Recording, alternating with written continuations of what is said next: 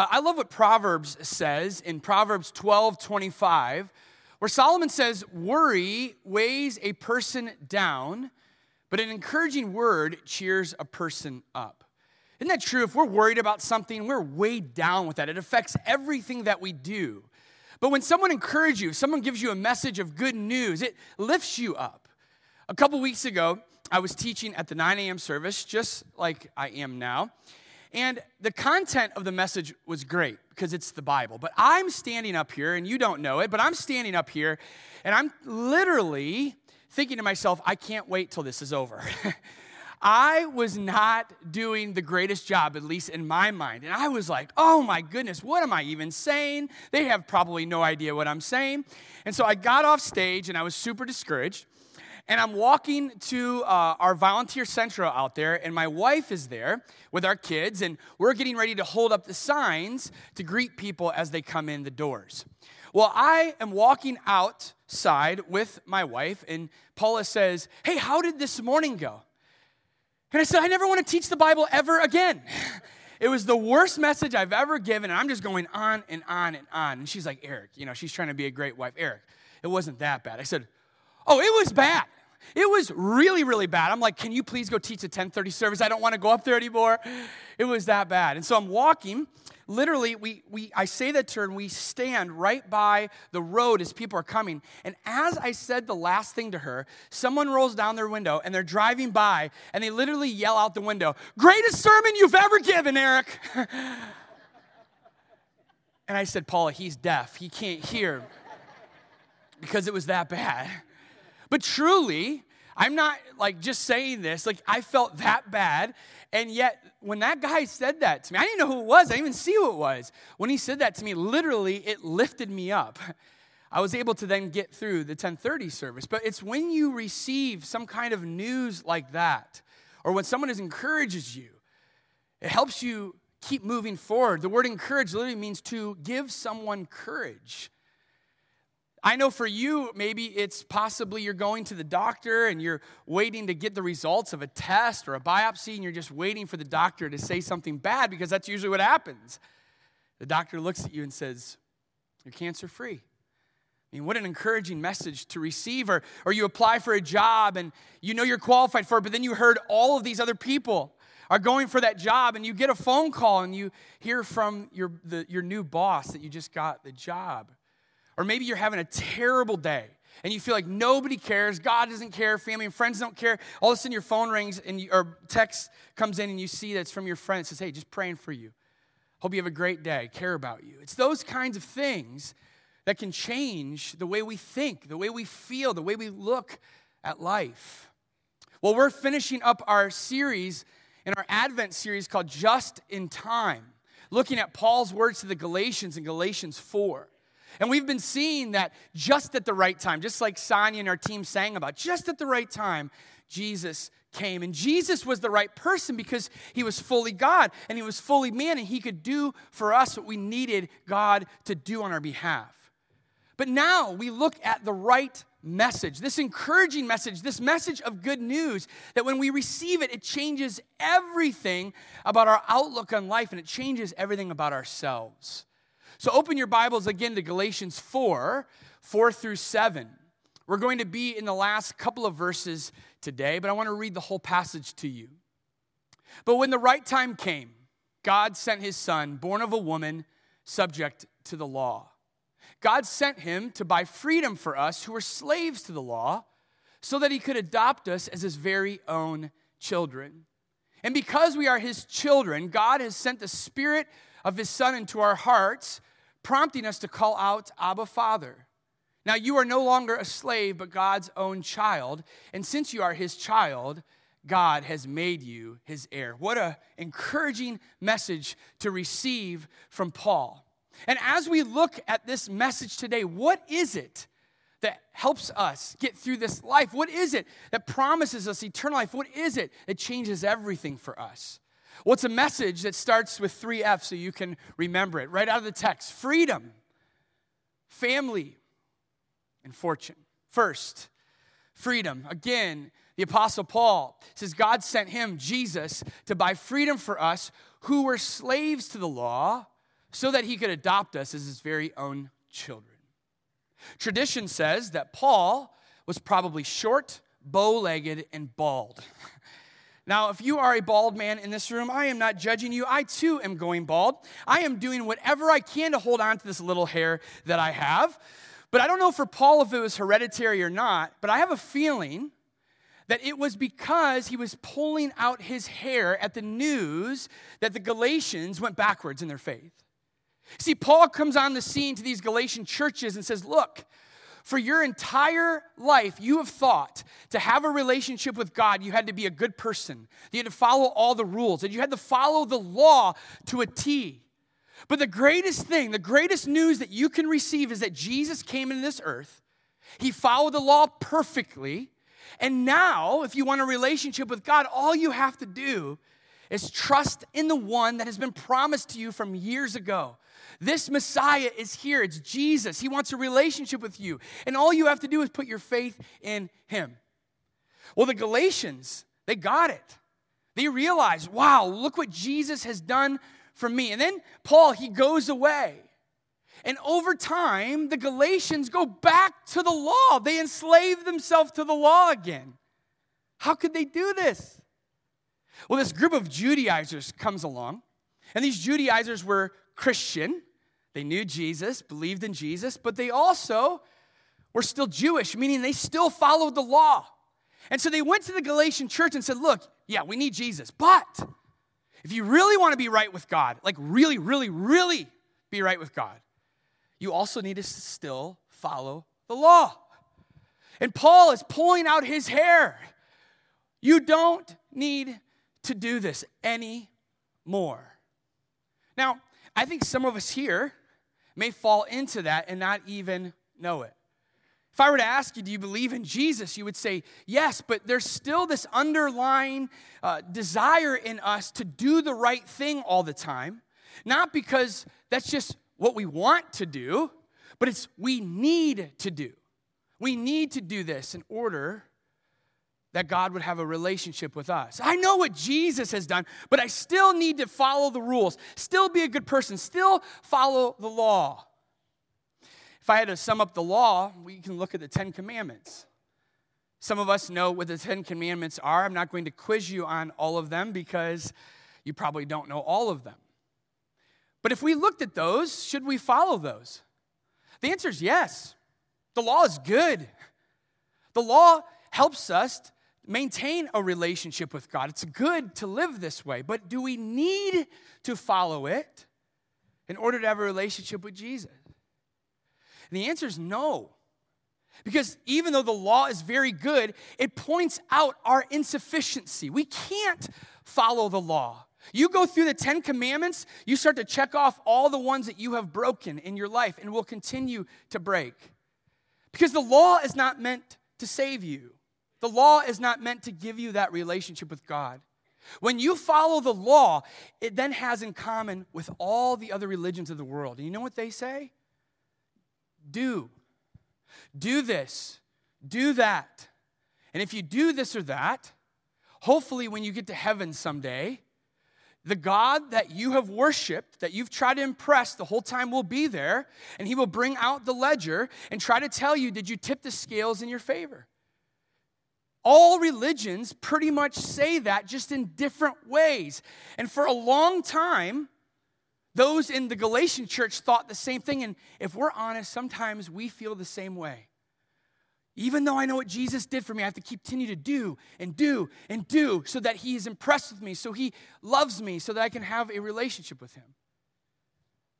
But that's not what Jesus came to do. That's why Paul says God sent Jesus to buy your freedom. A slave or a servant back then, if they wanted to be free, just couldn't declare their freedom. Somebody had to pay so that those slaves or servants could go on to be free. And that's what Jesus has done for us. That do mentality may be in other religions, and it may even be what you have believed, but that's not what Jesus has come to do. Jesus replaces that word do with done. That's why when on the cross, Jesus says, It is finished. the payment of sin, it is finished. Having to follow the law to have a relationship with God, it is finished. Having to be a good person, it is finished. Jesus has done everything for us on the cross. He came to buy our freedom because we could never have freedom on our own. You and I are free today because of Jesus. Do you believe that? Are you enslaved back into the system of trying to be a good person or have good works done in order for you to earn that favor with God? No, no, no. God has given you his favor on the cross. You can rest in that. You are free, free to love him, free to love other people because what he's done on the cross. It's a message of freedom, but there's also an invite to his family. The rest of verse 5. God sent Jesus to buy freedom for us who were slaves to the law so that he could adopt us as his very own children. I remember I was talking uh, to a family, and I've known this family for such a long time. This family, they have two kids. And for my entire life, I always thought those two kids were just their two kids. I never thought differently. And then one time I was actually talking to somebody else, and they mentioned the daughter was adopted. And I thought to myself, there is no way that's possible. First of all, they never treated her differently. And second of all, I had told the mom over and over again, oh my goodness, your daughter looks just like you. and if you looked at them, they kind of resemble each other. Now that I look at them, I'm like, okay, there is a difference now. But what was so beautiful is that the mom never said, Well, Eric, she couldn't look like me because she's adopted. Our son looks like us, but not our daughter. Never once. I never knew it until someone else mentioned it. And what also blew me away was this family bent over backwards for their daughter as she got a little bit older. There were some patterns of her life, just like a lot of people end up in their 20s trying to figure things out. And they did anything and everything to help her relationally, financially, gave their time to their daughter to help set her on the right path. And what blew me away was in that very moment, maybe I thought to myself, well, they probably could just give up on her. I mean, it's not really their daughter, right? No. If I would have never known she was adopted, I would have never known by the way they treated her just the same as the son. Back then in Roman culture, if someone was wealthy, they literally could adopt a slave or a servant as their own son. Oftentimes, someone wealthy would do that because if they didn't have a son, they couldn't continue on in their lineage. So they would adopt somebody in order to give them financial and legal responsibilities to be their child. And what was so beautiful about that is when they adopted them as a son, though they were a slave, they were a slave no more. Now they received the title of this wealthy person's son and received everything as a result of that. That's exactly what God does with us. God adopts us and calls us sons and daughters as if we were born in his family originally. Everything that comes with that is now given to us because we are adopted into his family. There is no difference amongst all other people as if we weren't born in that family or if we were. God brings us in through Jesus and gives us everything because of him. So not only are we free, free from trying to do things for God. No, not only has He done it for us, He welcomes us in to His family, and now we belong with Him. I love how Max Lucado puts it God sought you, found you, signed the papers, and took you home. That's what Jesus has done for us. Talk about a message of joy as we celebrate joy this Advent season. That He sought you out did all the paperwork to bring you home, and now you are His. I don't know if you remember many, many years ago, there were oftentimes infomercials on TV, and this guy right here, Billy Mays, he was selling everything. I was so impressed by it. They would bring in like OxiClean or these other products, and they would tell you what they would do. And I am like sitting there reaching for my wallet. I'm like, man, I need to buy this thing. And I'm like, nah, I don't need another thing because I'm the kind of guy that buys things. I promise my wife I'm going to use them. I use them one time and then it goes into a drawer. So I'm like, nah, I don't need to buy this. And then when you think it's all over, he goes, but wait, there's more. And then that's when I just get my wall. I'm like, just take my money. But wait, there's more. You think that's good? Let me show you how this thing will cut a potato when you're upside down as if you're in space. Like it's that great. I think if the Apostle Paul were here today, he would tell you that he's bought your freedom. He would tell you that you're a child of God. And he'd say, but wait, there's more. If you think that's enough, there's more. What God has done for us in Jesus. Uh, we read this. It says, Because we are his children, God has sent the Spirit of his Son into our hearts, prompting us to call out, Abba, Father. This word sent, you'll see it twice sent Jesus into the world to buy our freedom, to bring us into the family of God. He sent the Spirit of the Son into our hearts. The Holy Spirit opens our eyes to our need for a Savior. The Holy Spirit shows us the way to Jesus. The Holy Spirit then not only does those things, he reminds us that we are His. His presence is with us all of the time. You cannot lose God's presence. It says we are sealed in His presence by the Holy Spirit. And then it talks about this kind of language, this prayer language that we get with the Father because of the Spirit. That word call out is a prayer language, a conversation language that we can call out to the Father with. This past Monday, my best friend and I, we took three of our four boys on a spiritual journey. We went to WWE Raw in Cleveland.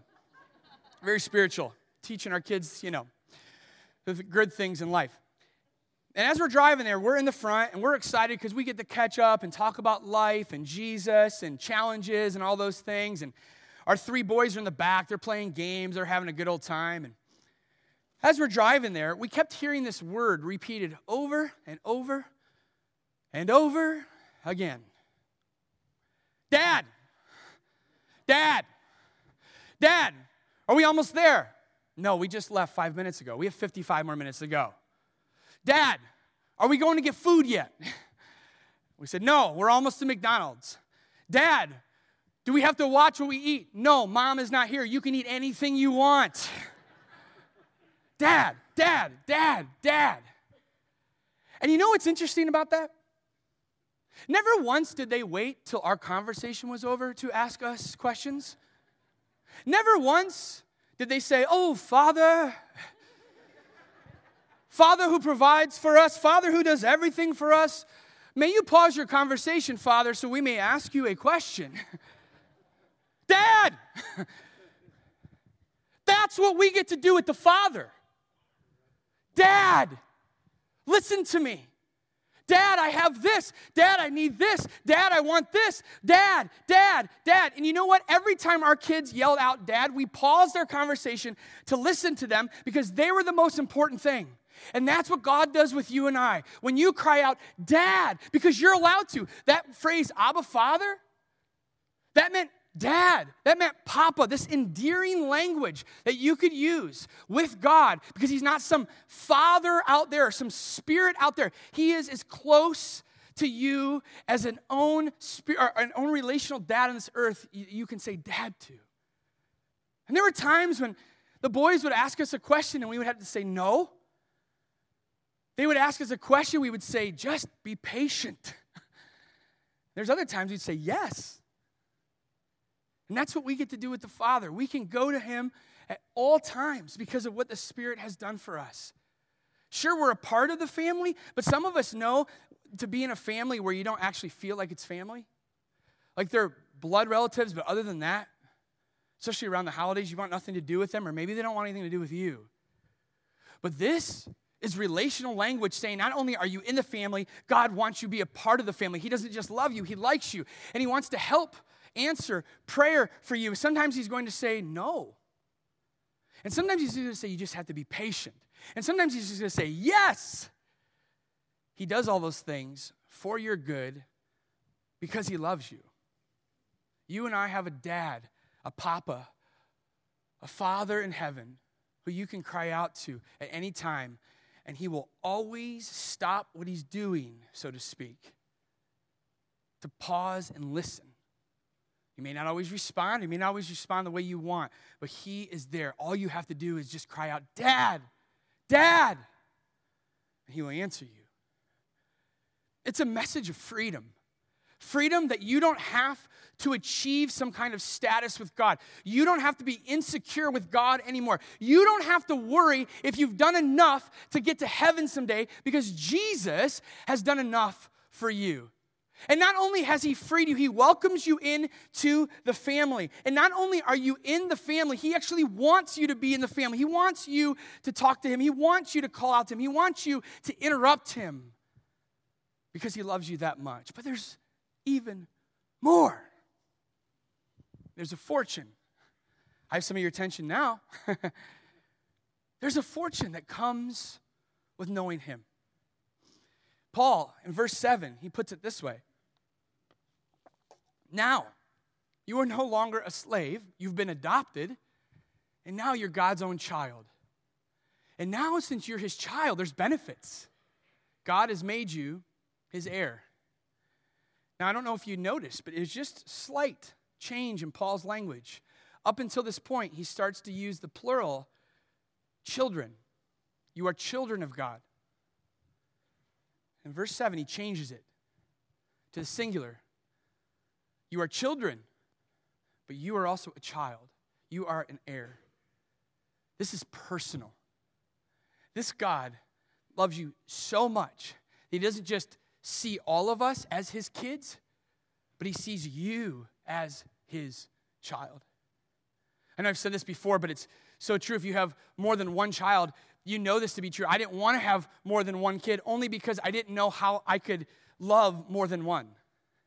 And then two, then three, then four, and then I look at them and say, I love all of them fully, but I also love them individually.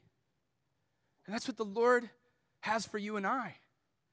But it's hard to believe that sometimes because we're nothing special. We look at ourselves and are like, wow, not me. How could this God love me? We're reading a book right now as a weekend leadership team. We go through a chapter each week. It's by Steve Cuss. It's called Managing Leadership Anxiety. And in it, he kind of says that. He says, I have a lifelong struggle to experience God's love for me, particularly. My default position is to experience it generically. Like I am number 24,601 generic human who's generically loved by God, rather than Steve, beloved Son of God. There is no just generic love. God did this through Jesus for all of us. It's God did this through Jesus for all of us and for you. That you are now his child of God. And that changes everything, it changes your identity. I go back to my original story in the beginning when I said I felt just so badly about this message that I gave. And what is so frustrating to me is just like when you're at work and you walk away thinking that wasn't a great day, I have those days too. But I do, it shouldn't matter. If my identity was truly as a child of God, it wouldn't matter how I felt about if I did a good job or not. I should walk off the stage every time. It doesn't matter what you think and it doesn't matter what I think. God is pleased with me because I am his child. Even if I didn't say a word, he would have been pleased with me because I am his child. You are his child. Your identity in him cannot be taken away. And a lot of times we base our lives on things that change, base our lives on things that can be taken away, based on conditions. That's why all of us are so insecure all the time. But if we realize the security that we have as His child, that you will never be able to get that taken away because it's not based on you, it's based on what He's done for you. It doesn't matter what people think about you. It doesn't matter how you feel inside. It's based upon knowing that you are a child of God, loved by Him, invited in as a unique member of His family. That changes everything. And not just that, you are also an heir. And an heir you are legally bound to receive an inheritance from someone that you are an heir of. We get a fortune from God. And this fortune is better than anything money can buy because it includes forgiveness and freedom, a new identity, a new family, God's everlasting uh, presence, His promise of eternal life. All of these things that you get in the end and you get now as being a child of God. What a privilege. What an honor. What a message that encourages us, changes everything for us. It's called the good news, and rightly so. So here's my encouragement to you. As Jesus, after Jesus died and rose again, his friends, his disciples, they're scared, abandoned Jesus, so they go up to this upper room. And Jesus, he shows up. I love this scene, what happens in verse 20. As he spoke, he showed them the wounds in his hands and his side and they realized it was Jesus, they were filled with joy when they saw the Lord. If you know Jesus here, what a reminder of the freedom and the family and the fortune that you have. Hopefully, it fills you with joy. Joy that should overflow into our lives and into other people's lives. And it's so interesting. As these disciples are so joyful to see Jesus, Jesus says, I'm glad you have joy, but don't keep it for yourself. Because right after that, he says, As the Father has sent me, so I am sending you. It's so good to have our own fortune, our own spot in the family, freedom. Everybody longs for that. Now we need to share it with them so they can discover what you have. That same joy that you have. Don't be selfish and just keep it for yourself. Share it with other people. We try to make it a little bit easier. As you leave today, we have these uh, bags right here. They're coffee bags. We tried to do this last year, and then this whole like big snowstorm came. So we're gonna try it again. I looked at the weather, 40s. Let's go. Sorry, no white Christmas. But for us, we're pumped. but this year, you can take these coffee bags. It's the coffee that we serve here, which is uh, local Storm Mountain coffee. And it has the times of our services here. And if you do the hard work of inviting somebody, we'll partner with you and share Jesus with them on that, in that service. There has to be a family member or a friend or a coworker or a neighbor or someone that you know needs to hear that message of freedom, family, fortune. And it's up to you to help invite them. And so when you leave, take one bag per family. If you don't want to take one, totally fine. Please do not take it and use it for yourself. If you really need coffee that bad, I will provide you with a free bag, okay? But this is to invite people to come to our service. I don't know how you woke up this morning. Maybe you didn't have joy, especially with the weather and everything going on. But joy, joy is not something based on circumstances, it's based on a status. What a message of good news, of freedom, family, and fortune. Let's pray together. Lord, so grateful for that. I need to hear that every single day that you free me and welcome me in your family. And you have so much to give me, Lord. And I can be honest, sometimes I just want it for myself, or I'm scared about what other people will think. Lord, free me from that because I'm your child now. That's my identity. It doesn't matter what people think. So, Lord, help me, help us invite people to know you. That's what it's about, to have that relationship with you. And Lord, as we close our time, I do pray for those who are struggling during this time. May Blue Christmas be the healing that some of us truly and desperately need. In your name, amen.